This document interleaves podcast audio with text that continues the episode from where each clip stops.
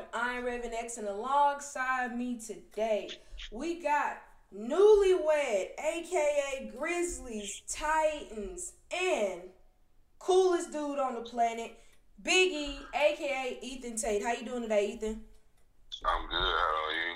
I'm all right, just trying to get my life in order. A lot of packing, but packing and everything is gonna have to wait, and you wanna know why? Because it is WrestleMania weekend, which means we got our WrestleMania predictions coming your way. Also, we're gonna recap NXT Takeover, which, in my opinion, was pretty amazing. We're gonna look at the NFL draft, give our takes on the top five picks, as well as the impact that the Sam Darnold trade to the Carolina Panthers has on the upcoming draft. And with regards to the NBA, we are going to talk if it is time for the Minnesota Timberwolves to blow up the Wolf Pack. But before we get to any of that, please be sure to check out thexreport.net. I repeat, thexreport.net for exclusive sports content written by yours truly and fellow X Report writers. Previous episodes of our lovely podcast on our YouTube channel entitled The X Report. So to start things off, got two things, of course, to promote. First off, be sure to check out my post um, post free agency mock draft, which is on the website, of course, and another article that I just posted earlier this week, which was the 2020 NFL redraft. I look at the first round of last year's draft, see what changes teams would make if they had the opportunity, if they had the knowledge that they had now, which teams would keep their original first round picks and which ones would change it. So, Ethan, based off everything we saw last year out of this last group of rookies, if it were up to you, like excluding the players you actually think would have been there at 29, who would you have wanted to add to the Titans a year ago? So I could just add any player. Anybody, any rookie. Hmm. Because I feel like you take anybody over Isaiah Wilson. Ah, for sure. Uh, being honest, I would probably go with Justin Jefferson because yes, I know Corey Davis had an amazing year, but he's he's gone now. And if you were able to add another thousand yard receiver in Justin Jefferson, pairing that with AJ Brown, and he'll be on a rookie deal for a minimum probably three or four years. So they could be those. They could be two key top guy wide receivers that could be in your on the outside for like the next two or three, maybe four years. And you also have Derrick Henry so it's like the offense would be set. I probably defensively, uh, it would be kind of hard because, in my opinion, it was. If anything, I would add Antoine Winfield Jr. Yeah. as far as defense because I feel like we, like Kevin Byard is good, but we didn't really have that many. We didn't have great safety help outside of that. He didn't have as productive of a season as he's had in his past. But Kenny Vaccaro, he's not on the team anymore and it, big reason why his play wasn't up to par. But I would definitely add probably one of those two dudes. I can dig it. Well, good thing Baltimore picks before you because I definitely was going to say Justin Jefferson, LSU player, had the best rookie year out of the 2020 class. Broke Randy Moss's rookie record, which I mean, if that doesn't tell you anything, I mean, Jay Jettas was insane last year and just everybody knows Baltimore needs a number one receiver, and I would have just loved to see him donning the black and purple. So definitely Justin Jefferson. And then defensively, I mean, honestly, I'm fine with us getting Patrick Queen. Patrick Queen was great for us last year. I mean, if you ask me, he was the best defensive rookie in the AFC. I mean, of course, going up against cats like Chase Young, who was a real, pretty much the heart of Washington's defense, and then Jeremy Chinn, who did everything. I mean, it would have been tough for him to really kind of break through the top two. But I mean, I love what Patrick Queen gave us. We desperately needed a linebacker. I mean, especially with CJ Mosley gone. So I'm good with us getting Patrick Queen and Jay Jettas just would have been a great addition. But all right, now let's look ahead at this year's NFL draft. So, Ethan, with the first overall pick, do you see the um, Jacksonville Jaguars going any other direction besides getting Trevor Lawrence? I honestly don't because Trevor Lawrence, at least for the time being, he's he's showing the signs of being a transcendent talent at quarterback. Apparently, if I'm not mistaken, he's been the highest rated talent prospect at quarterback since Andrew Luck, if I'm not mistaken. Mm-hmm. And everyone knows that regardless of whatever else you have around your team. If you have a if you have a great quarterback, it can cover up for a lot of flaws. I.e., look at the Green Bay Packers. Yeah. Over the past couple years, they've had a lot of flaws. Some years it was on the defensive side, other years it was on the offensive side. But the same thing that remained the same was Aaron Rodgers, and he covered up for a lot of it with his play. So I think you can't pass up on the best quarterback in the draft. Yep, agree with you there. Urban Meyer has pretty much already kind of set in stone that that was the decision that they were going to be making. So yeah, that was an easy one. Now number two, the New York Jets just traded Sam Darnold, which we'll get to next. Um, but do you? I'm saying I think it's going to be Zach Wilson out of uh, BYU. Are you in agreement? Yeah, I'm in agreement. I think that he originally going into this draft, he had some questions around his um not necessarily his talent level, but the fact that he played against subpar talent, like, you know, Trevor Lawrence and Justin Fields, they played against the best of the best in one of the better conferences in college football. And Zach Wilson, he really didn't play against top tier talent. But I think after seeing his production on the field and then his pro day, like his pro day drove his stock up extremely. So I think he's definitely going number two overall to the Jets. All right agreements again. All right, number three, the San Francisco 49ers. We talked about it last week. Traded up to the third overall pick, switching with the Miami Dolphins. We pretty much have an idea of it's going to be a quarterback, but which one will it be? Right now, I think I'm leaning more towards Mac Jones. I don't think he's better than Justin Fields, but I think that no quarterback has really had their stock rise as much since the end of last season since Mac Jones. John Lynch and Kyle Shanahan were there for his pro day. They got to see him work up close and personal. Um, they're going to be attending Justin Fields' second pro day, which could change minds. But as of right now, I'm going to say Mac. Uh, me personally, I'm going to say Justin Fields. I think that he provides some things that Mac Jones doesn't provide. Like Mac Jones, he's more of a traditional pocket passer. And in today's game, you kind of need those those hybrid quarterbacks. The the Russell Wilsons, the Deshaun Watsons, the Aaron Rodgers. You need the the Patrick Mahomes. You need those guys that can make plays outside of the pocket. And I think that um, Justin Fields is the right guy for that type of system. He can bring a different element than Mac Jones. He can make plays with his legs. He ran like a 4 4 140 in his pro day. So I think me personally, I think they should go with Justin Fields. All right, moving on to the Atlanta Falcons, another team that could be in discussion for a quarterback. Honestly, I'm a bit torn as to what I think they do. Reports are coming out now that they're probably going to trade out, which would make a lot of sense. But if they do stand pat, I could see them getting Justin Fields grooming him for the future. Um, because let's be honest, Matt Ryan is on borrowed time. Once a quarterback gets older than 35 and he's not putting up, you know, numbers such as an Aaron Rodgers or a Tom Brady or a Drew Brees, and their team isn't making the playoffs, it's safe to say that your days are numbered. So I got Justin Fields. I think this is where it honestly this pick hinges upon the pick beforehand because if the 49ers, if they take Justin Fields, I believe that the Falcons will go Mac Jones. Because, like you said, Matt Ryan's on borrowed time. He's older. He's an older quarterback now. He's not putting up the same production that he's put up in previous seasons. And I think that you have to, at least while you have a chance to bring in a, a decent replacement and coach him more for at least a year. Because I feel like we, regardless of whoever they draft, if they don't trade Matt Ryan, they're going to see and hold the clipboard for at least a year, maybe half a year at most, at least, till they touch the field. And I think that it hinges like if San Fran goes to Mac Jones, I see Atlanta taking Justin Fields.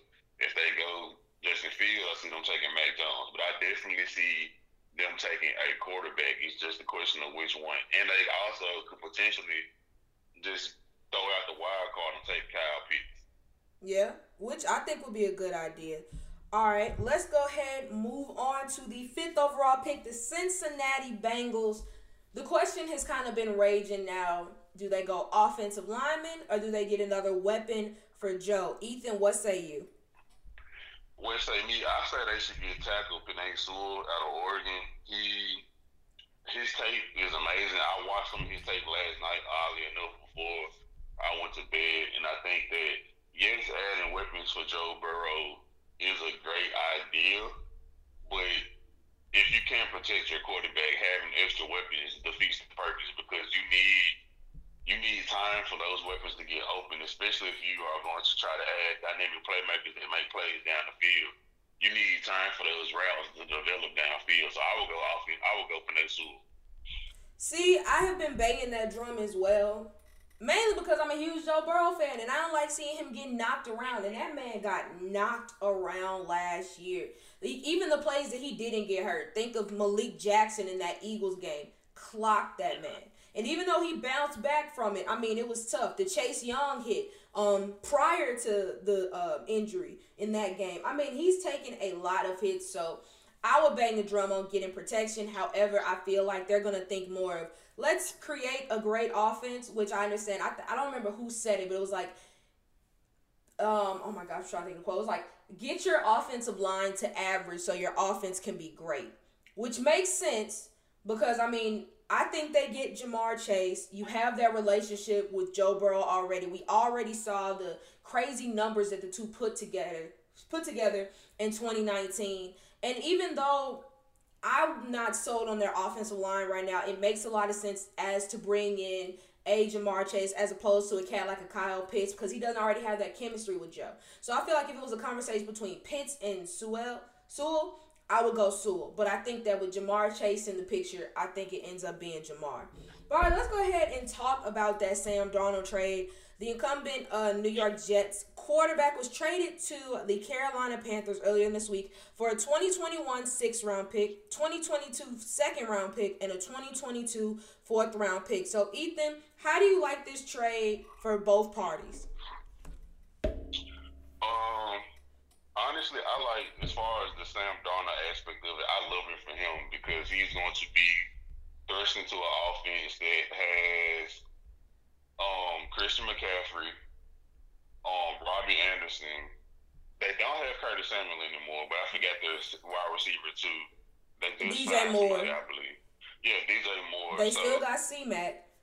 Yeah, so these are the best weapons that he's ever going to have in his career, and he's also going to, from the signs of it, he's going to be instilled in a system where his coach isn't going to be fired right after this season. Like um, Matt Rhule, he he did a decent job with Carolina. Like he did better than I thought they were going to do. And I think that he's a very talented guy, and if you're able to instill him in a structured system, which I believe Matt Rhule will be able to do, you're probably going to see the best out of Sam Darnold in the in his brief NFL career. And as far as the Jets, I think that they honestly got what they probably were going to be able to get for him. I don't think that I know for a fact they were never going to be able to get a warrant for Sam Darnold. And like getting all those extra picks, it just helps them out because the thing of it is, is in the NFL draft, you can find diamonds in the rough at any point in the draft. It's not like the NBA. A lot of the NBA, once you get past the the first round guys, it's a major drop off. You can find guys that can produce in the sixth and fourth round of, of drafts in the NFL. So I think it, it was a good trade for both parties. I do have a question as to if that was all that the Carolina Panthers gave up, why didn't the Chicago Bears make that move? Because they have a greater quarterback need, in my opinion, than Carolina. Yes, Teddy Teddy Bridgewater he isn't particularly their quarterback of the future, but he is a better place placehold quarterback still right now than what the Chicago Bears have. Yeah, that's a really good question. I think that because we've been hearing rumblings about him potentially getting traded. I know another team, a couple of teams that I heard about him getting traded to were Denver and San Francisco. So I kind of wonder what fell apart with those two moves.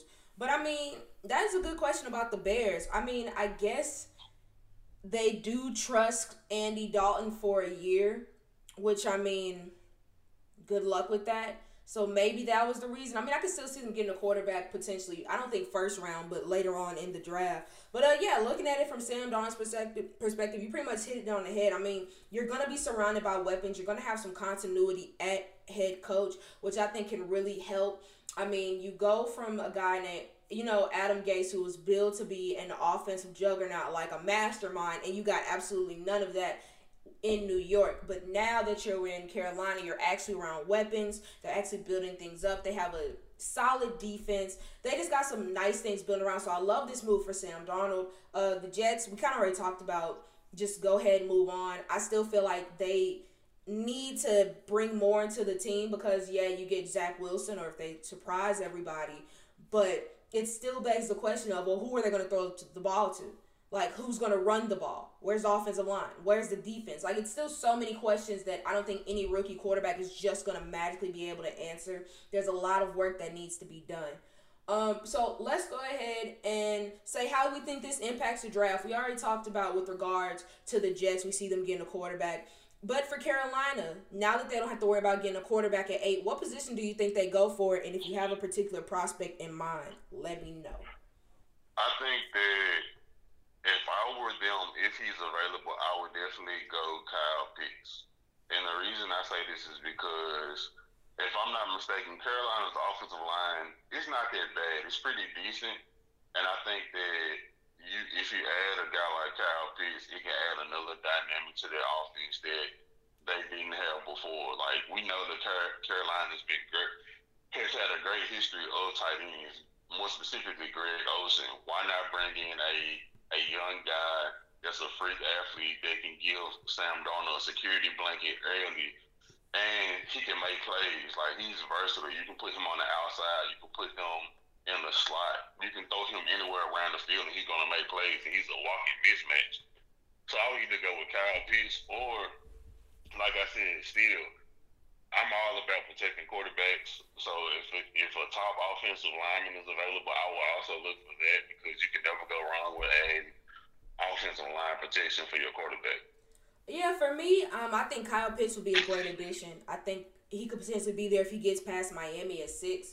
Um, and then, but more for me, I'd probably go defense if I don't get a player like Kyle Pitts. Like you said, the offensive line is solid. They brought back Taylor Martin, Moton on a, um, the franchise tag, so they get at least another year of that. And so, unless you're going offensive line, I think a linebacker or a cornerback would be a great fit here. In my mock, I have them getting Michael Parsons.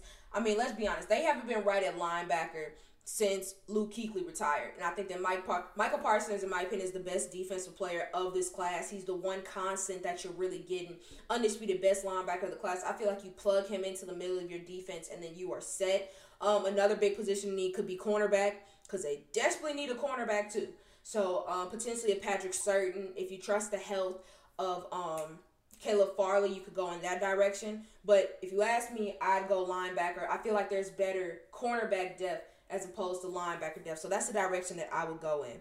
But all right, so let's change gears. Let's talk about cats who are already in the league. Specifically, Saquon Barkley, who, as we know, um, is coming off of a torn ACL in 2020. Uh, upcoming rookie running back Najee Harris, in a recent interview with Adam Schefter, talked about Saquon Barkley and said, A healthy Saquon is the best running back in the league for sure. Do you agree? Um. Actually do. And the reason I say this is because Saquon is that rare combination that you don't see of size, strength, and explosiveness. And I know it's hard for me to say this because I'm a huge Derrick Henry fan, but as far as every intangible and everything that you would look for in a quarterback, I mean a running back, Saquon is definitely that guy. And I think my only question is like I feel like with him, his production won't always show it because the Giants' offensive line isn't that great, but to see the amount of production that he was able to produce behind a bad offensive line speaks to his talent. Yeah, I'm in agreement with you. I would say Saquon is the best running back as well. Like we see guys like uh, Christian McCaffrey who are great receivers out of the backfield. You know, they're fast or whatever. But you know, like in terms of every down running back, like just pounding the rock, he kind of lacks in that area. Then going to Derrick Henry he can pound the rock all game long. We saw he got 2,000 rushing yards last year. But in the other hand, like he's not the best receiver out of the backfield. Dalvin Cook can do both of those things, but he's injury prone. So you get a guy like Saquon who has all the best things of a running back in one person, and like you said, behind a bad offensive line, and he still does work. I think that Saquon Barkley, when healthy, is the best running back. It's just hard because we see so many other guys like especially last year, we saw so many guys turn up. Uh, Dalvin, we saw Alvin Kamara, and of course Derrick Henry. So with football fans, it's this recency bias. We're focused on what just happened as opposed to like overall, which is the reason why people are getting on Zeke's head so much. But no, I'm in agreement with you. I think that Saquon is the best running back in the league when he's healthy, and I hope that he is healthy because I'm interested to see how the Giants' offense goes. I don't trust Daniel Jones as far as I can throw him, but they do have a nice amount of weapons. So best case scenario, they're able to turn some heads. Worst case scenario, they know that they got their offense in place. They just need to change their quarterback. All right, let's talk Juju Smith Schuster, who was a free agent before signing a one year deal to return to the Pittsburgh Steelers. One of the teams that was in heavy pursuit for him were the Kansas City Chiefs. And um, this is one thing he had to say on the Michael Irvin podcast. He said, Andy Reid was just calling me and sending me Lombardi trophy pictures like constantly. We had a good talk. So it would have been KC after the Steelers. So, Ethan, I know that it seems like Juju really enjoys Pittsburgh and he likes being there, blah, blah, blah. Do you think that in terms of his career, will he regret not joining the Kansas City Chiefs? I think so. And at least for this season, because he is on a one year deal and he is still fairly young, so who knows? He might decide to take his talents to KC in the following season. But at least for this season, I think he'll regret it because I think Pittsburgh they will be in the mix for playoff spots, but Kansas City will be in the mix for the Super Bowl. Right. And we all know that being being a championship contending team, that's the ultimate goal for every player in the, in the well for most players in the NFL. Let me correct myself. And I think that you know I understand loyalty to the organization and loyalty to the team that drafted you, but it's also a business. Like you can be loyal to them, but who knows? Like you can have a couple bad performances, and the fans get rowdy, and next thing you know, they're cutting you or releasing you. We've seen it in the NFL and the NBA. Right. But I do think, at least for this season, Juju will regret it, especially because I I think that playing with Ben Roethlisberger won't elevate his talents to what they could be. Like playing with Patrick Mahomes, he can make everybody look great. And Juju's already a good receiver in his own right. He's not a number one, and the thing is, he won't have to be the number one in Kansas City. Tyreek Hill will be. So then Juju can go back to what he was doing when Antonio Brown was in Pittsburgh, just winning one-on-one matchups, and his numbers will rise. So I think at least for this season, he'll regret it. And not to mention Tyreek Hill, but also Travis Kelce. So effectively, you join that offense and you're the third option. You are the third player that teams are trying to hone in on, which, like you said, is going to be a big boost to numbers. And so, yeah, I'm gonna agree with you. I think he will regret it. I think that I figured that he was gonna go back to Pittsburgh because you can tell he does love the team, he loves the city or whatever. But in terms of just your career, I think that, like you said, if you're really trying to get a Super Bowl, if you're really trying to make something out of your career, like leave a ring behind, I think that Kansas City would have been a better option. Sure, this is more likely going to be Big Ben's last year. And if you want to stay there and try to win something with him, you can go all for it. But honestly, the Super Bowl window for the Steelers is incredibly small. I mean, what other team has started a season 11 and 0 and they still weren't considered the best team in the league? They still weren't seen as a threat to go to the Super Bowl. Like, I think that just shows you the placement of the Steelers. And if we're being honest, they're not going to have a better season their overall roster right now is not better than what they had last year. They lost Bud Dupree. They lost um Steven Nelson, their corner. Like they've lost some key defensive pieces, and their offense is just getting another year older. Not to mention, right now, if the season started, I think their running back would be Benny Snell. And I'm not saying James Conner is good, but still, like you still have to hone in on that position. So unless the Steelers like have a amazing draft, I think that this is going to be a down, a very different year than last year when they went 12 and 4.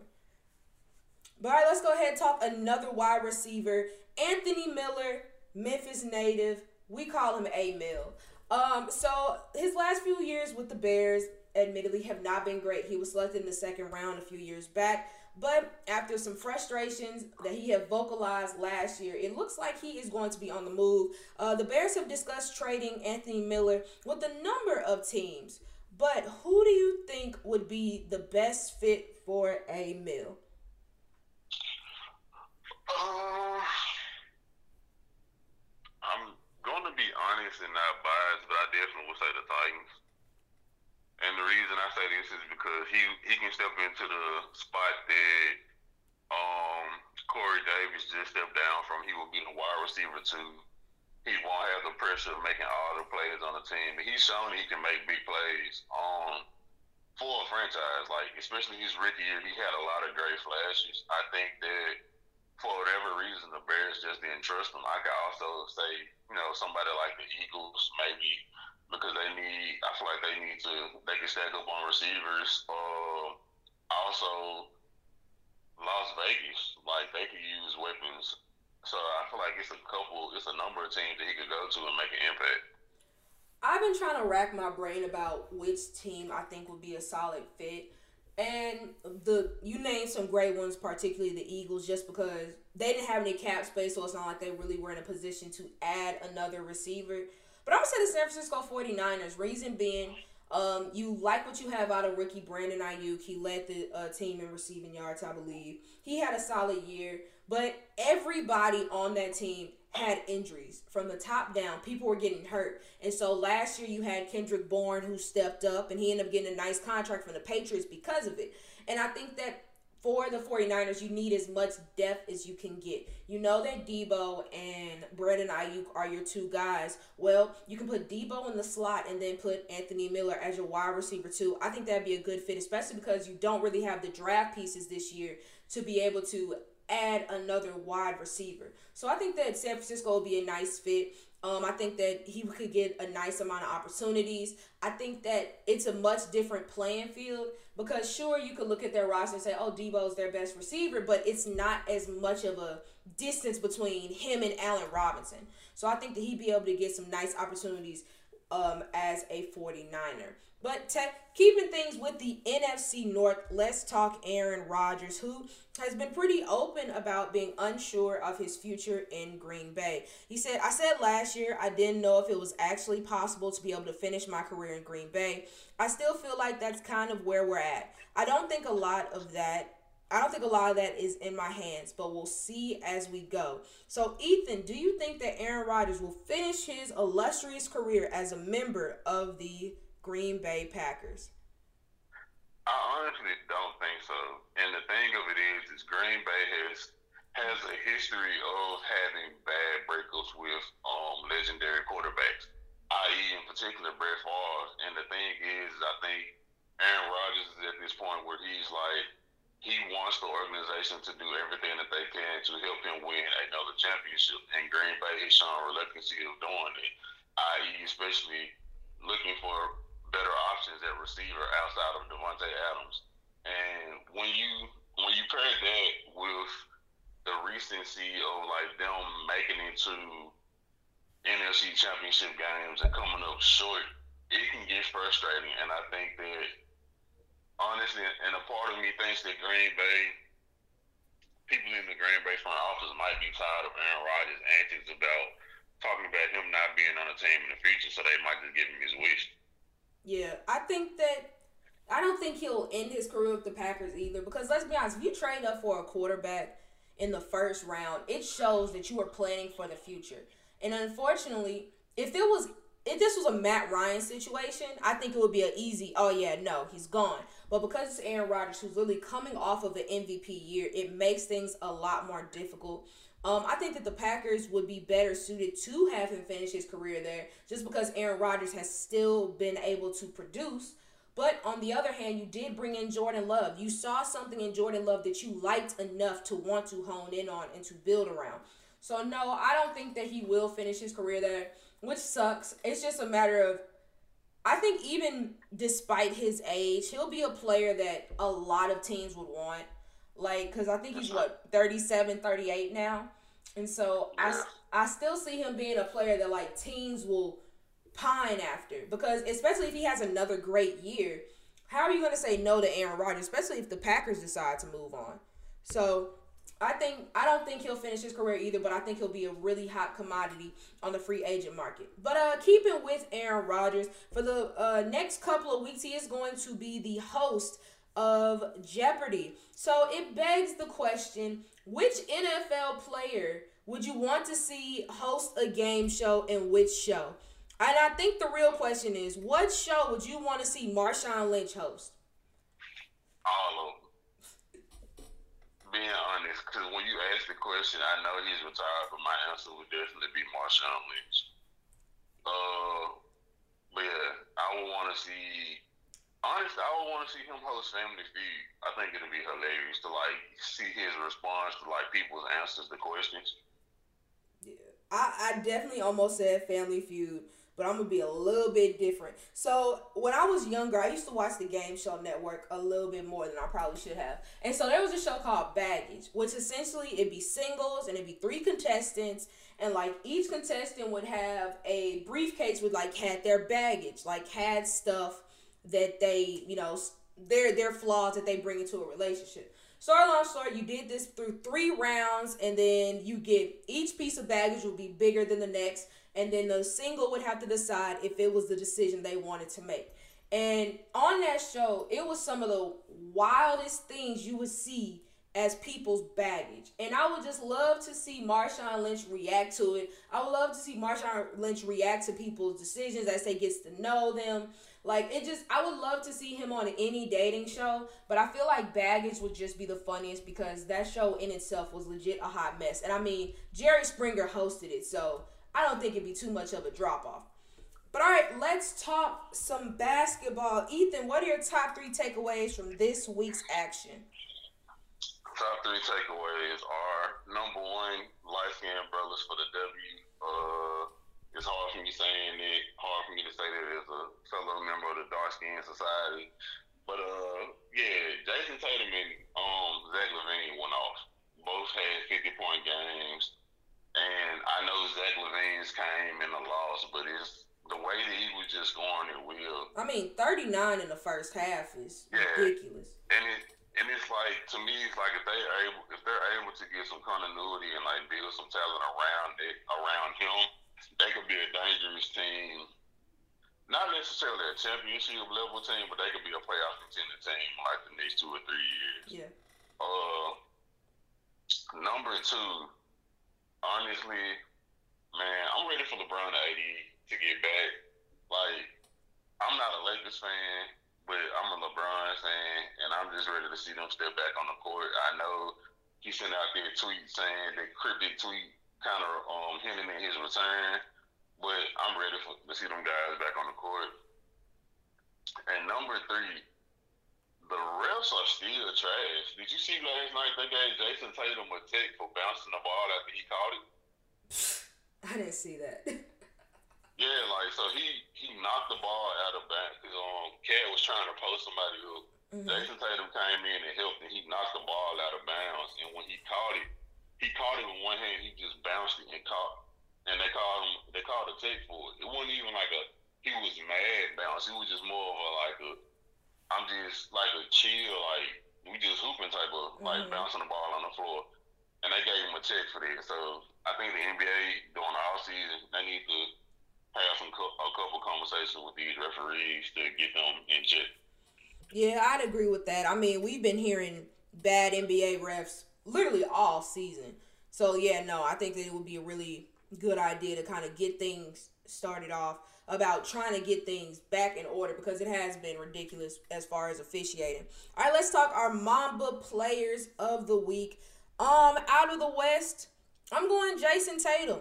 Dropped 43, I mean 53 last night. Really has just been having a great uh last few games. It's just because the Celtics right now are not having the best year. It's been tough, but I mean, if you know anything about Kobe Bryant, his best moments came in the clutch and in the clutch, aka needing overtime to defeat the Timberwolves, he did just that. Posted a double double, like I said, 53. Had a double double the previous game against the Knicks. Really has just been, he carried the load for his team, which that's what a Mamba does. So I'm going Jayson Tatum. Um, my Eastern Conference Mamba Player of the Week, I have to go with one Kevin Durant he finally made his return, and in his return, he scored 19 points on 100% shooting from the field. Off the bench, too.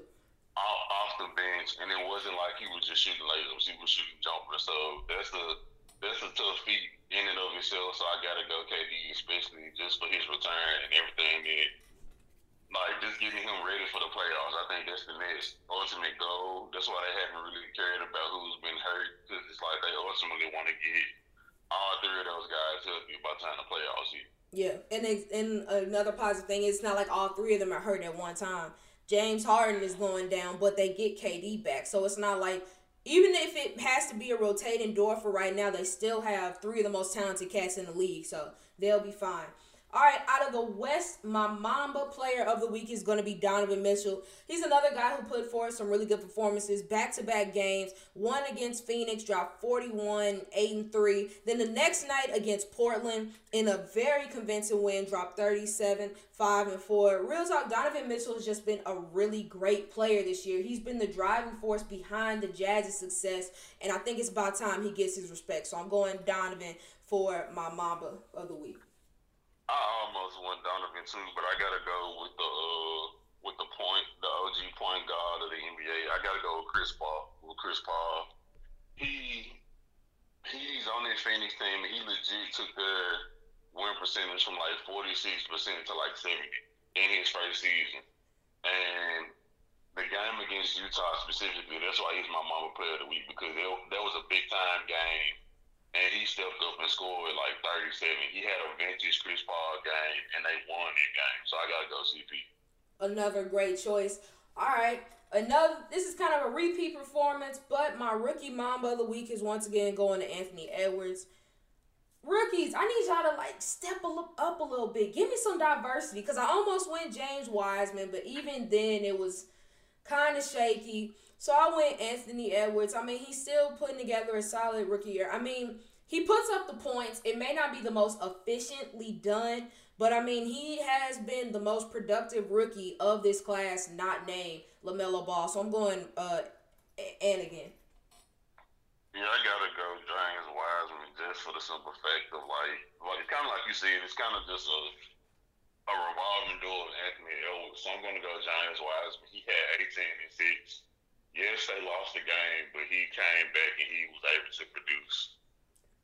All right, so let's talk some league news, starting with the truth about Paul Pierce. Now, as a Lakers fan, it's not a surprise that I'm not a Paul Pierce fan. However, even though he was he was wilding on Instagram, you know, I, did you watch his live or did you see clips of his live? I saw Kills. I definitely was not about to watch it. Yeah, I wasn't gonna watch either. But with the smoking and the beautiful women and the alcohol, it looked like he had a pretty eventful weekend. To which ESPN was like, "That's cool and all, but now you don't have a job." ESPN parted ways with the potential Hall of Famer shortly thereafter. The his Instagram live posted. Do you think ESPN was right for terminating Pierce? Yes, because the thing of it is, is ESPN is a world-renowned franchise and company, and it's kind of in the same light of the NFL and the NBA. If you are a a figure in that company and you make that company look bad, they're going to get rid of you. And the thing of it is, is honestly, I think he would have been First of all, he shouldn't have won live to begin with, because from what I heard, it was only like 300 people that watched this live. Are so you that surprised you know, though? So, I'm not, but that lets you know like your your fame level in the in the world. Like you only you only garnered 300 people, and secondly, like I think that being real, he would have been fine if it wasn't for the women. Yeah. Because we all know that it's a lot of people that has that are very um synonymous with ESPN that smokes weed, i.e., one of them being Matt Barnes. Like everybody in the world knows that Matt Barnes smokes weed. Right. You see, you see videos and clips of him all the time smoking weed. And the alcohol, like you can't fault a person for taking a drink. Right. But I think where he where he crossed the line was where he had the strippers all around him. Public figure and go on live and expect you to have your job the next day. Yeah. Like, no. Yeah, it's a bad look. Um, it's kind of funny when you talk about he only had three people, three hundred people on his live. It reminded me of Draymond being like, "You thought you was Kobe." Yeah. Nobody care about Paul Pierce. But yeah, no, um, I agree with you. I think that they should have fired him. I mean, because it's a bad look. Like, it's always to come up, no matter if he does try to work professionally, like, it's always to come up what he did. And, like, if you want to have fun, that's cool. But, like, not everything has to be broadcast on social media. And, like, that literally goes for anybody who works in a professional setting. Because it's, you're not, you can't do stuff like this. Like you said, like, you smoke, um, okay, I, I think he lives in California, so it's technically legal. And if you want to drink, I mean, you're over 21, so go off. But if you have scantily clad women all around you, you are literally, if anything, it looked like he was begging for attention. And yeah, I was gonna say it was kind of attention seeking. Yeah, and so I guess maybe it'll make people, you know, think highly of Paul Pierce. I don't know because I saw some like tweets or whatever was like Paul Pierce single handedly saved his legacy with one Instagram live, which you know made him seem like he was cool or whatever. I still don't think Paul Pierce was cool. Is cool. I mean, no, I think he's a cornball. Definitely that, but it's still. I think it was really just for attention, and so now it's just. I don't know. Like I'm not gonna say I'm, I'm not gonna miss him on ESPN because most of the stuff he said was just wild, but it's still just like it was nah. It's a hard nah for me. But I mean, nah, it just seemed like he was seeking attention and he got it. He just lost his job in the process. And it's not like people gonna remember this a week from now. People aren't gonna care. So what did you do all this for? Yeah. All right, so last week we talked about the NFL hoping to bring back fans for the 2021-2022 seasons, and it sounds like the NBA is hoping to follow suit. Um, Adam Schefter announced that it is his expectation to have arenas filled to capacity last I mean next season. So last week we asked the question of it. We thought it was a good idea. So let's kind of change gears. Do you feel like having full full um, arenas for basketball games will change the energy of games? Because some teams they do have some fans, but do you feel like the return of fans are going to make basketball games more exciting? Oh uh, yes, because like basketball in a sense is a way more intimate sport with fans than the NFL. Because like how many how many times have you seen like clutch moments where somebody hits a shot and they turn around and they dap up a fan like Jordan talking trash to Spike Lee after he hit a spot after he hit a shot. Reggie Miller throwing up the choke symbol to Spike Lee. Like everybody pretty much getting on Spike Lee.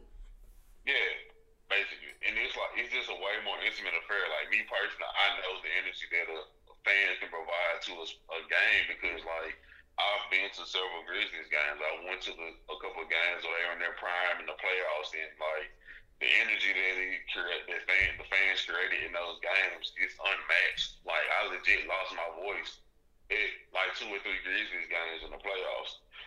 so I think it'll definitely provide a different element, especially for different teams. Like I know the Celtics have a rabid fan base, the Lakers have a rabid fan base, and it's a lot of like it's a lot of teams that can draw energy from their fans. Like the Grizzlies, they're a young they're a young team, so they they're young and exciting, and when they make highlight plays, they draw energy from their fans. So I definitely think it'll change the way that the games are being played and just the way that it's looked at overall. Yeah, I'm in agreement with you. Um, you kind of talk about big market teams, but I think the smaller market teams will be the ones that are really helped out. Like you said, the Grizzlies. Like they may not be a team that gets a lot of nationally broadcast games, but I mean their fans are passionate. You go to a Grizzlies game and people are just in it. Like it's like there's no other place they'd rather be. Similar to the team like the Bucks who don't have another real team. Portland, like so many teams that are small markets where they don't like it's their only professional sport. So fans mean so much. So yeah, I'm agreeing with you. I think that it'll bring a lot of good energy, and I, I'm excited to see the interactions. As long as it's of course done in a safe way, I'm ex- I'm excited to see the return of it. But all right, speaking of the Bucks, let's talk Jrue Holiday, who last week signed a four-year, hundred and sixty million dollar extension. Now, uh, this season in his first year with the Bucks, uh, Holiday is averaging 12.2 points, 4.6 assists, I mean rebounds, 5.4 assists, shooting 50.8% from the field. That's all nice and dandy, but is that worth a cool 160? Uh, I don't think so. Like, I think that, excuse me, I definitely think that he deserves an extension. I don't think he deserves that much of an that high of an like price tag. They I also feel like they went high to get him into Milwaukee to begin with. Yeah, they gave so, up a lot. So like it's like you're doubling up on overpaying for a guy, and also I don't know how old he is. I'm about to look it up, but I'll look it up. also okay. But yeah, his, I'm pretty sure he's an older, like older fella in the league. He's not young. He might be like in his thirties. He's he's like, he'll be 31 in June. Yeah, so he's a 31 year old player, so he's up there in years, and it's like you don't know how long he's gonna have left in the tank. So to pay him that much money I think it's a bad idea. I can understand it for the Bucks because he, especially recently he's been having a lot of productive games, but I don't know if in the future it'll be a good idea. I look at it like this. Am is he going to be the final piece to bring you a championship to Milwaukee? I say no. And so if I'm going to give somebody that much money, I'm doing it under the anticipation of they are going to help me bring a ring to my organization. Jrue Holiday is a productive player, but like you said, he's getting up there, and he's not a player who immediately makes you into a finals team. He's not the best. He's not the best player on your team. You can make an argument he's not even the second best player on your team right now. And so, with all that in mind, it'd be hard to give him that kind of money.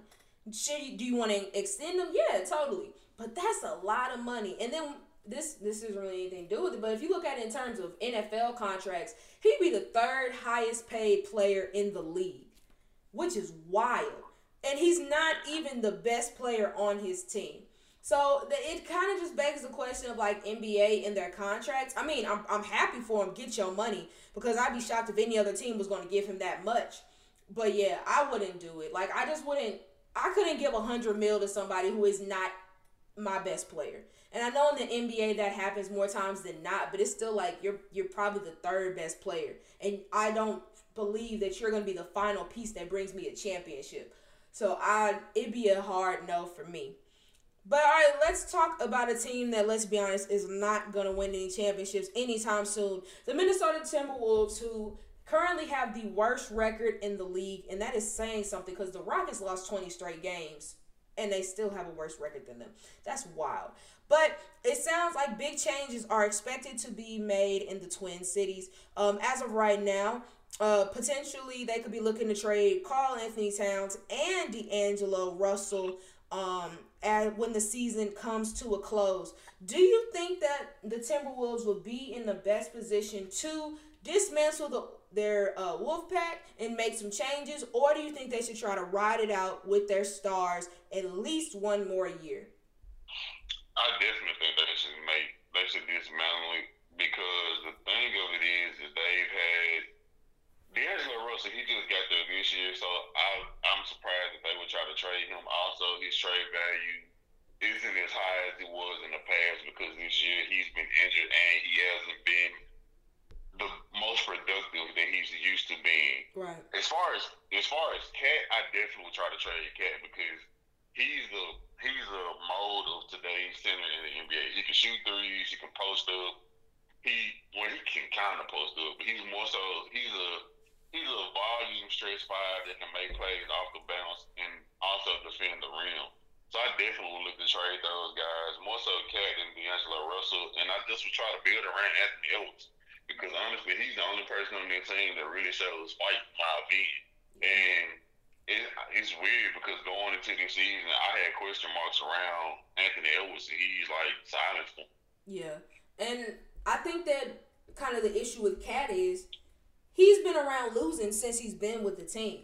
And so I think that after a while, it kind of t- takes a toll on your psyche to where, like, of course you want to win, but you're just so used to losing that, like, you just don't have that fight no more. And I think that kind of goes into what Jimmy Butler, his issue with the team. He felt like they didn't have that fight. He felt like they were immature, that they were lazy. And we're starting to see that, especially since he's been gone, because they've been a terrible organization. And so I think that it would do both KAT and Minnesota some good for him to be traded. One, he'd be on a team that could be a potential contender. Um, there are a lot of teams who could use a center, especially like you said, because he is like almost the perfect mold of what centers in the NBA today are. So I think that that would be something um, important. And then also, if they were to trade um, D'Angelo Russell, I mean, I can understand not wanting to do it. It just depends how much of a rebuild. Well, that's not the right phrase because they've been in the rebuild forever. But how how different are you trying to make this organization? What pieces are you trying to bring in? Are you trying to bring in veteran players or do you want to get rookies? Are you trying to do what the Oklahoma City Thunder are doing? Like, what is your overall plan? And so I think that would probably go into what they do with D'Lo. Like, but like you said, like I'm in a total agreement. I would trade KAT immediately because he, of course, will you be able to get the most value off of him? So yeah, I'm in. I think that they should blow it up. All right, one more piece before we do a couple of debates. Um, one of the most popular names or before the NBA trade deadline was Lonzo Ball, and we heard him tied to a few teams, one of which being the uh, Golden State Warriors. And apparently, the Pelicans did try to make that trade happen. They offered Lonzo Ball and a draft pick to the Warriors for Kelly Oubre. However, uh, the Warriors declined and said they wanted to keep Oubre. Do you think that they will regret not bringing in Lonzo Ball? No, and because the thing of it is, is does Lonzo Ball actually fit into their offense? Like they already have a point guard in Steph. They have somebody that initiates the offense in Draymond. Like the what the Warriors need are wing players, and Lonzo he's best suited with the ball in his hands. Yes, he's a better shooter and he's a better catch and shoot player than he's been in the past. But I think that what they need are guys that can make plays. Like when Andrew Wiggins is good and when he's on, you can tell with that Warriors team like it's a completely different team. And I think also I wouldn't I wouldn't be so quick to add Lonzo. I wouldn't have been so quick to add Lonzo either because it's like you're already in a rebuild phase. How much of how much do you want to like change the dynamic going into the future? Like we know that you're going to get Klay Thompson back, so then we know like Lonzo might have came in and been a starting two guard. Then you bring Clay in and Lonzo comes off the bench, and we don't know how that dynamic will look. Like in my opinion, it might look it might be a better move to make next season than this season because you could bring Lonzo in and he could be the um backup point guard. But this season, to me, it makes no sense. Yeah, and plus, let's be honest, Lonzo after the year he's having, he's not going to want to be a backup for anybody. So I doubt that that will work. And then kind of what you were saying about kind of wanting to change the change the tide. I mean, one, they don't need another guard because I mean you have Steph, and then Lonzo, I want to say he's a restricted free agent after this year. So even if you were going to trade for him, you still have to give him a lot of money. Whereas with Kelly Oubre, he already has a deal in place, so you don't have to worry about trying to get him set. So what's the point of bringing somebody in for a couple of months who you're not sure is going to stay on the roster? So yeah, I'm in agreement with you. I wouldn't have traded. All right, so let's do a couple of debates. So earlier this week, the trailer for Space Jam 2 starring LeBron James came out, and it looked from what I saw, it looked interesting, but it poses the question which opposing team is better? So, looking at the Monstars versus the Goon Squad, the Monstars, of course, were made up of Muggsy Bogues, Larry Johnson, Charles Barkley, Patrick Ewing, and Shawn Bradley. Whereas the Goon Squad, aka the opposition for LeBron, is Diana Taurasi, Damian Lillard, Nneka Ogwumike, Klay Thompson, and Anthony Davis. So, Ethan, in your opinion, which starting five is more intimidating? Being completely honest, I got to go with the Goon Squad because with the team, with the um, Monstars, they honestly only had two players that were really dominant. And those are bigs. yeah, and it was Charles Barkley and Patrick um Patrick Ewing. Like Shawn Bradley, he's like seven six, but he wasn't that great of a player. Muggsy Bogues, he was like five foot six. He had his he had his moments, but after Michael Jordan sunned him in the playoffs, he wasn't the same player. So I gotta go with the Goon Squad. Yeah, I'm going with the Goon Squad as well. I mean, no disrespect to the Monstars, of course, they're great. However, I mean Diana Taurasi, what three time champion, literally arguably one of the greatest women's basketball players of all time. We already know Dirty Dame is a beast. Nneka Ogwumike, I mean, Candace Parker gone, so she got to be. She's officially the number one player for my Sparks, so gotta go with her. Uh, Klay Thompson, when healthy, we already know he a light. He's a lights out shooter, one of the best shooters. Two step foot on the court, and then AD is AD. So no disrespect to the Monstars, they were imposing in their own way. But in terms of being well rounded in overall games, I'm also going with the Goon Squad.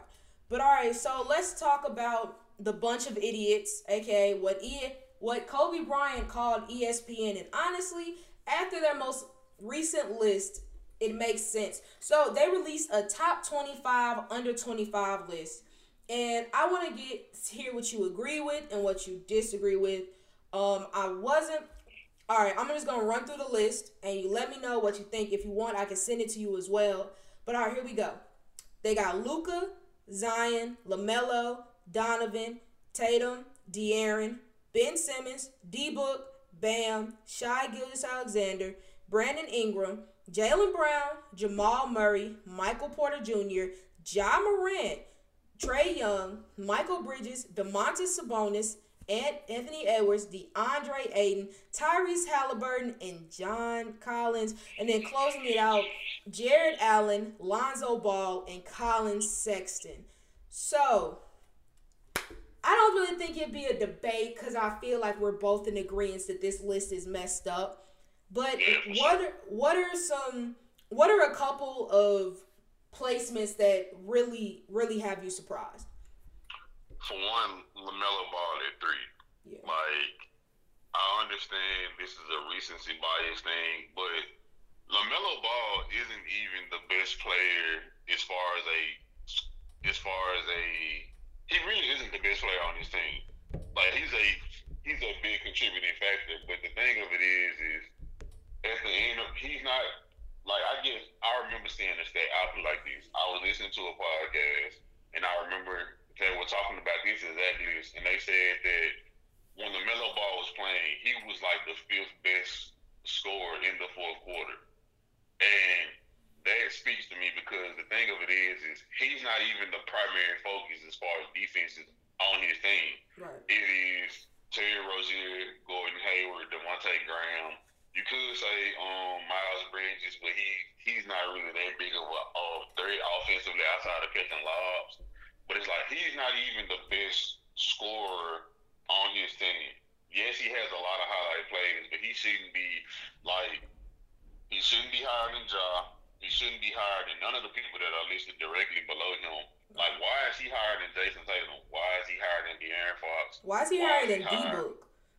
Bam. Yeah, why is he higher than D Book? Bam. Like, these are guys that, and I do know to some degree it's hard because a lot of those guys, they're basically about to turn 25 within the next couple months.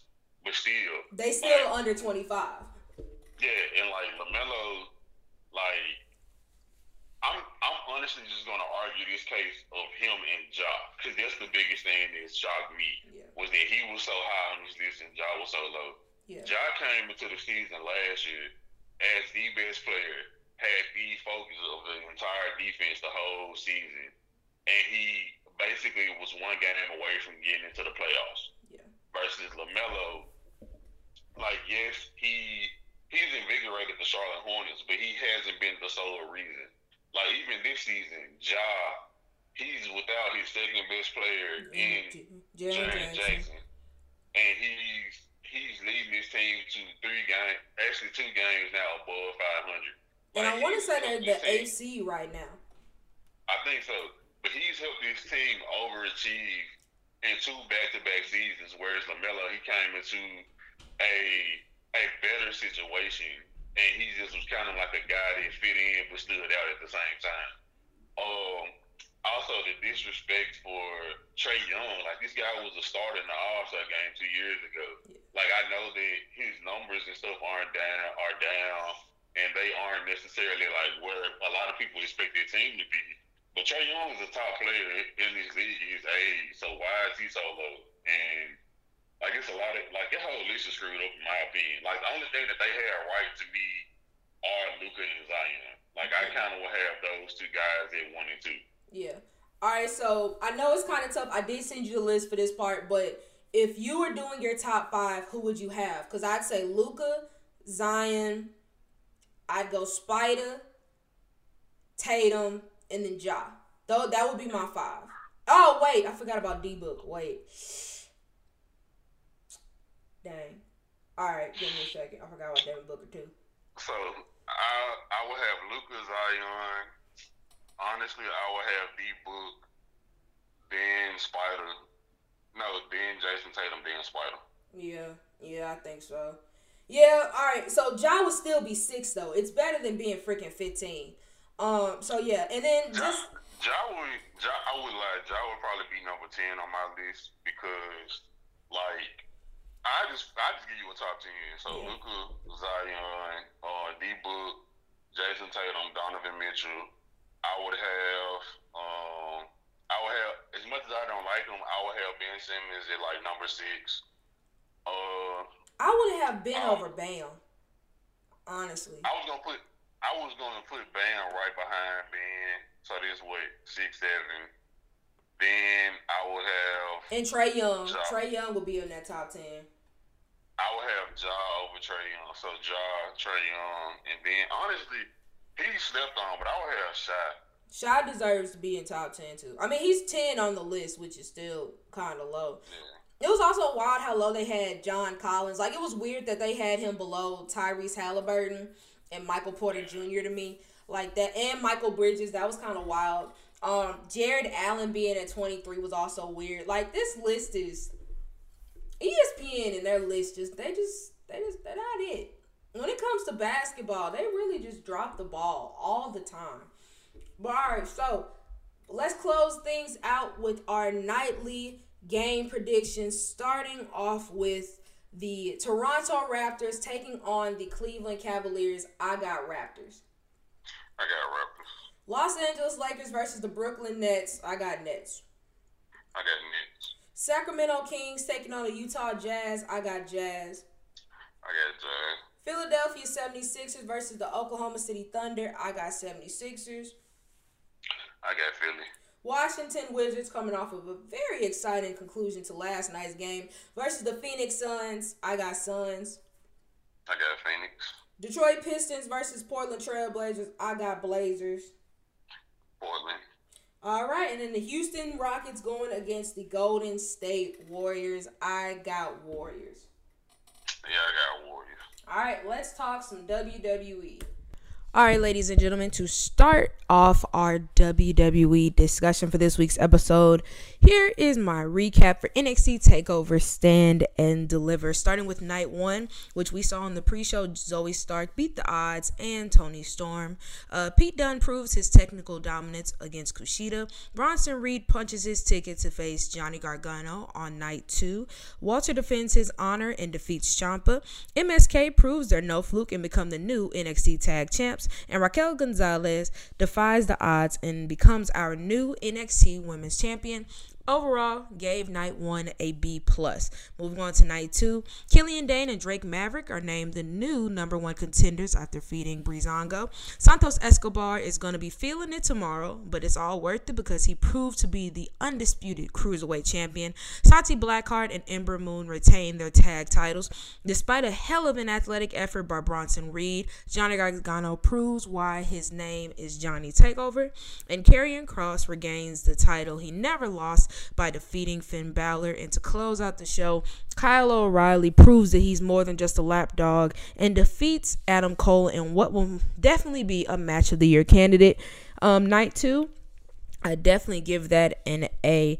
Um, overall, I went eight and two. I'll take that. This just shows the disadvantages of going against my boyfriend Santos. I'm so sorry, but all right. So uh, my favorite match was Santos Escobar versus Jordan Devlin. Even though these are two of the most talented cruiserweights on the planet, it just showed not only their talent but also putting a ladder in there. It's always going to make things a bit more exciting, a bit more unpredictable. And this match went so many different ways at any given moment. Like there were instances when I thought Devlin was going to win, and then instances when I thought Escobar was going to win. It really was not going to be uh, decided until the very end, which made it such a great and spectacular match to me. Sure, there were other matches that had more hype and were more brutal, but that one really did it for me.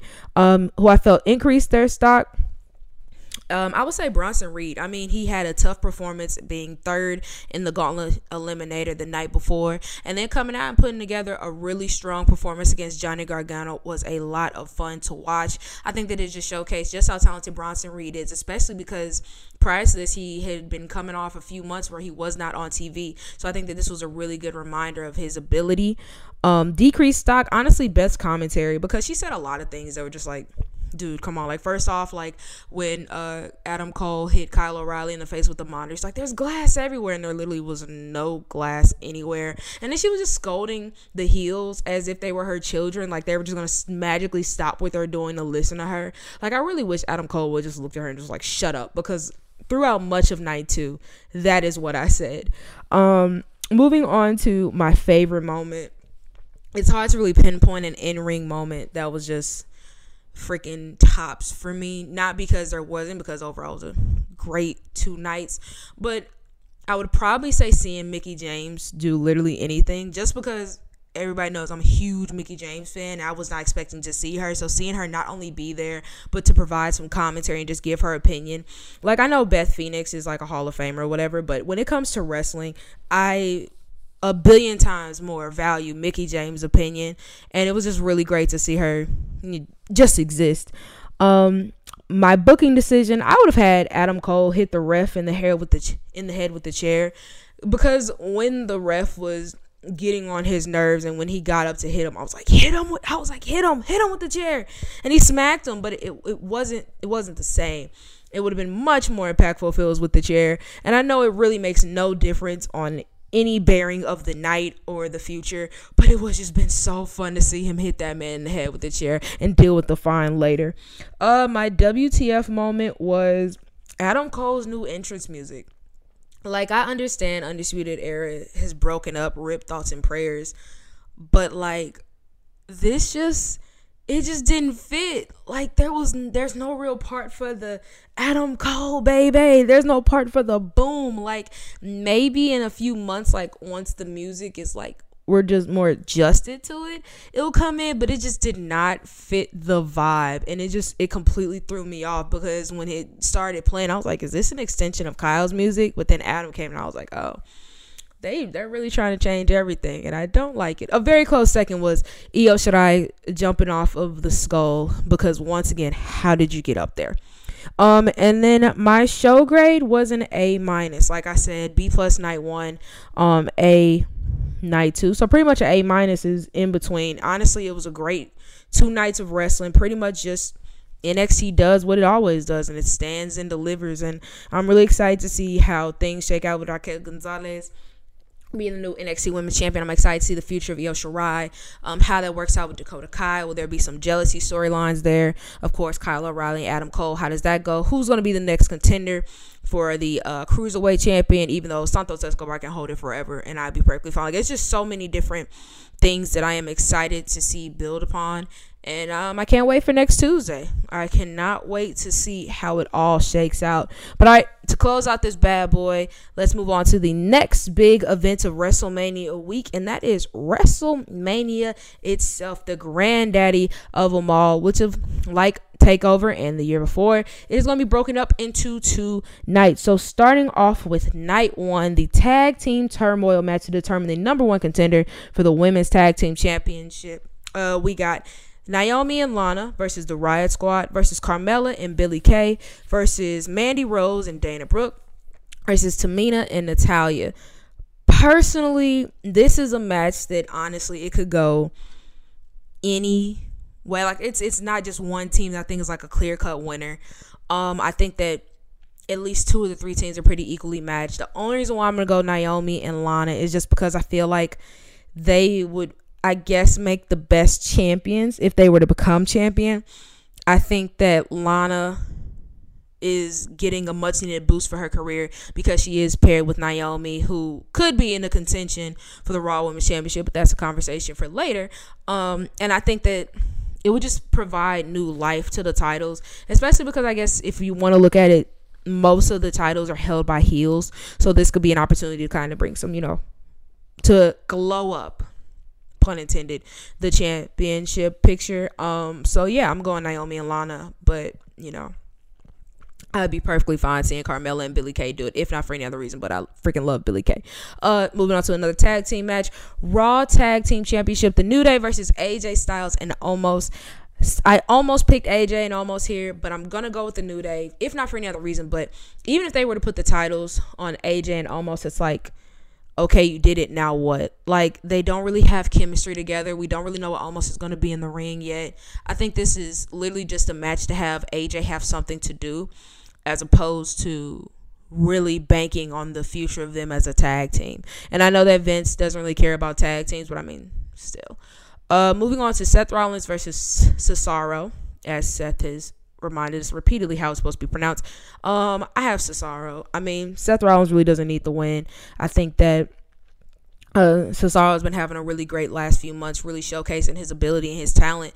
And what better way to do that than to defeat one of the best uh, WrestleMania competitors of our era in Seth Rollins. And plus, I don't think it'd be a really big hit to Seth either, just because, like we said, Seth is Seth. So I think he'll be able to bounce back, and I'm, I think he'll be able to, if anything, maybe this could be a way to recruit Cesaro into his, you know, his little uh his menagerie. That'd be cool. Uh, steel cage match: Shane McMahon versus Braun Strowman. Honestly, I don't care, but I'm gonna say Shane McMahon, if not for any other reason, but kind of like how um Kevin Owens lost in a steel cage match against Braun Strowman a few years back, where he won. I mean, Kevin won because he was thrown off the cage, and I could see that being Shane, just because Shane, you know, he likes to jump off of things. So, what's the difference with getting thrown off? Uh, next up, Bad Bunny and Damian Priest versus The Miz and Morrison. Even though on paper you would think that you know Miz and Morrison win because you know wrestling ability of course, Bad Bunny and Damian Priest are gonna win, if not for any reason. But I mean, like, cash, that's money. Dam- Damian Priest, he's an up and coming guy, which is great and all, but Bad Bunny is a multi platinum selling musician. Can't tell you a song of his besides Booker T, and I really only found out about that at Royal Rumble. So but I mean, he's a really famous guy. You know, WWE loves capitalizing on popular culture, so he's gonna they're gonna win. Uh, WWE Championship: Bobby Lashley defending his title against Drew McIntyre. Um, I got Bobby. Don't get me wrong, I'm picking Bobby, but this is one of the matches where like I would not be surprised if they put the title back on Drew. But if they did, it would just beg the question of okay, so why break up the hurt business, or at least take out Shelton and Cedric? Why create all this chaos just for it to go back to, uh, we're just going back to Drew? Like, I really wouldn't make sense, not saying that everything Vince McMahon does makes sense, but I think that Bobby is going to be champion for a little while longer. Um, and so he defends his title successfully against Drew McIntyre. And then the real main event, the SmackDown Women's Championship, Sasha Banks defending her title against Bianca Belair. We all know I love the EST of WWE. I'm a huge Bianca Belair fan. I think that she is amazing. I want her to have the world. By the way, happy belated birthday because her birthday was on the 9th. With all that being said,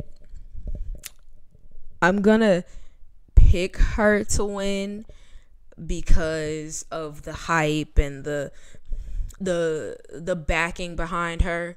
Like so many things like the stars are really aligning for her. So i'm gonna pick her.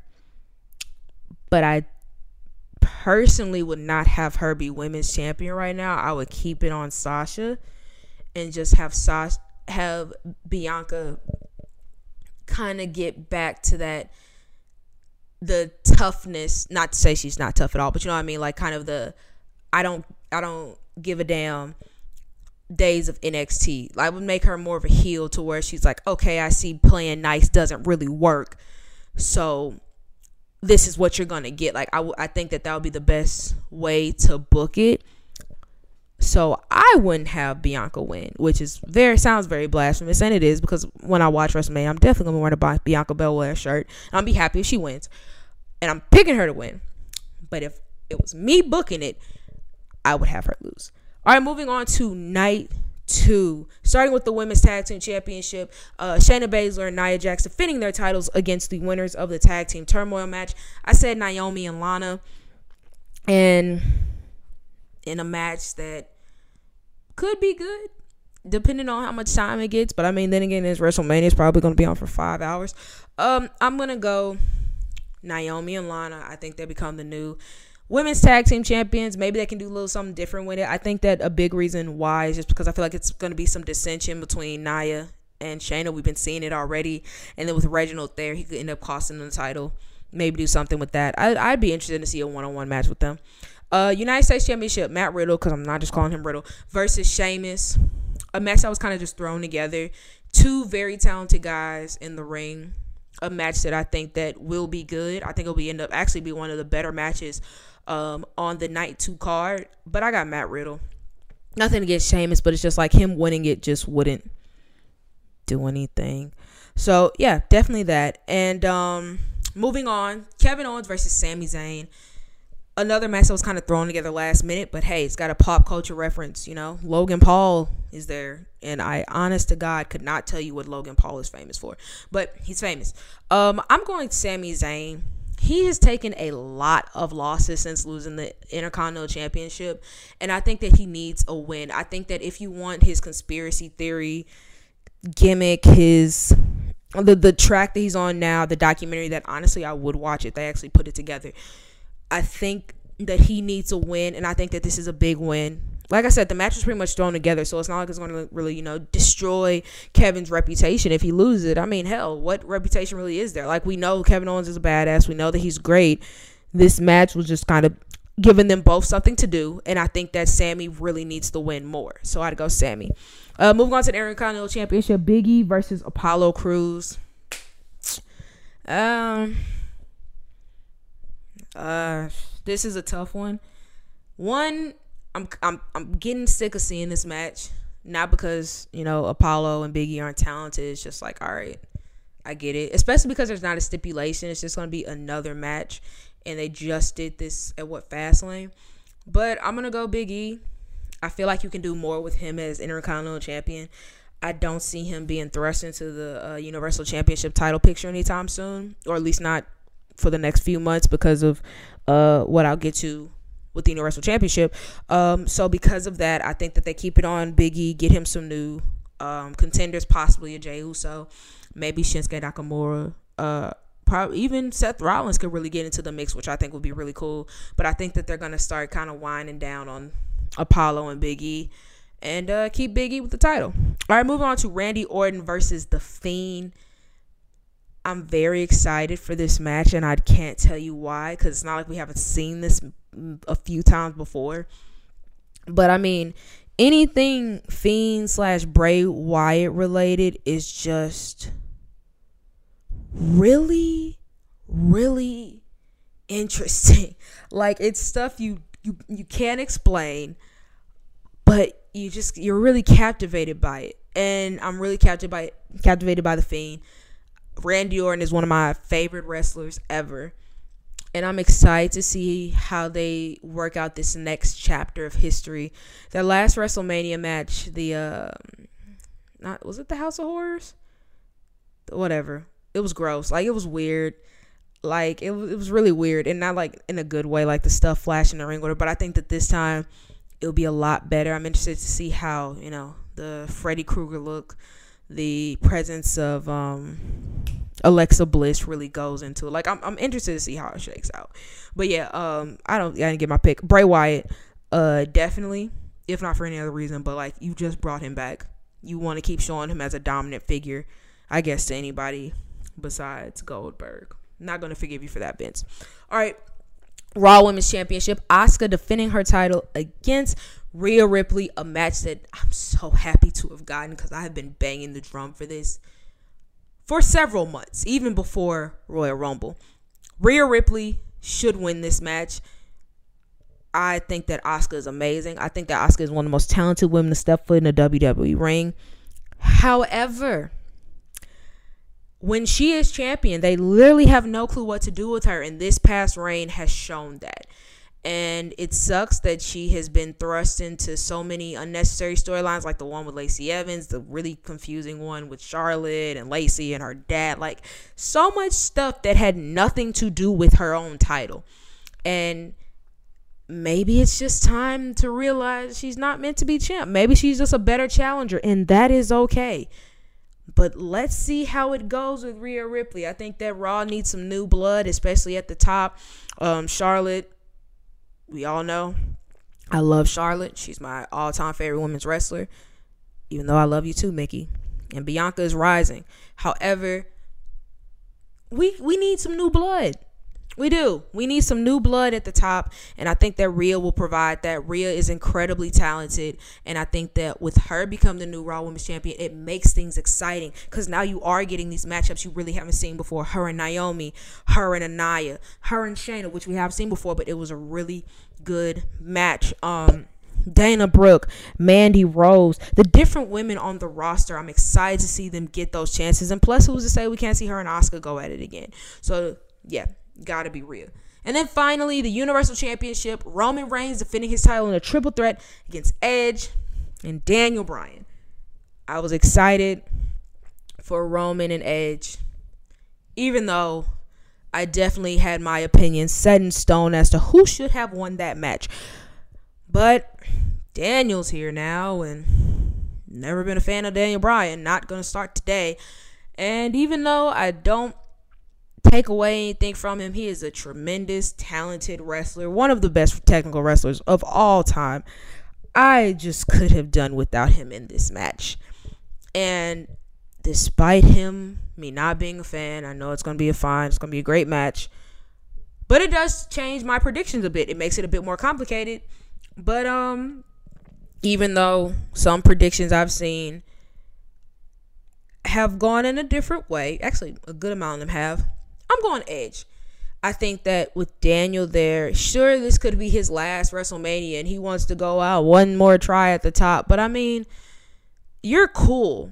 But wrestling fans have waited, what, 10 years since Edge has held a championship? A championship that admittedly he did not lose on his own. He was not beaten for it. His health forced him to relinquish that title. And I think that the try hard underdog Daniel Bryan just can't trump the nostalgia of Edge. And I think that by putting Daniel in, it will allow Edge to win this match and do so in a way that makes Roman look strong because I don't think Roman's going to be involved with the defeat. And Daniel Bryan gets a great little performance or whatever, but it's superseded by Edge. Sure, you can make argument he's a bit older. This is what happens. Older guys winning championships, blah blah blah. I totally understand that argument, but I think that this time is different because with Edge coming back, I feel like he will be a, somebody who does defend his title consistently. I don't think he will be a Brock Lesnar. I don't think he'll be a Goldberg. Like I feel like because he took had so much time taken away from being in the ring, I think that he's going to have a passion for it. And he's going to want to be there as much as he possibly can. And so, like I said, unlike other older guys who have won the championship, I think that Edge would be a rightful, independable champion, even though I know he won't be better than Roman has been since Summer. I mean, not SummerSlam, whatever came after SummerSlam, because he's been freaking amazing. But yeah, those are my WrestleMania predictions. Please let me know what you think. And thank you guys so much for listening. As always, please be sure to check out thexreport.net. I repeat, thexreport.net for exclusive sports content written by yours truly and fellow X Report writers. Uh, previous episodes of our lovely podcast and our YouTube channel entitled The X Report. This is my last episode, more likely, being filmed in Memphis before I move. So I'm excited. I'm excited to brand that we can branch this podcast out to different territories all across the nation. But thank you guys so much for listening. Thank you guys so much for your support, and we'll see you all next time.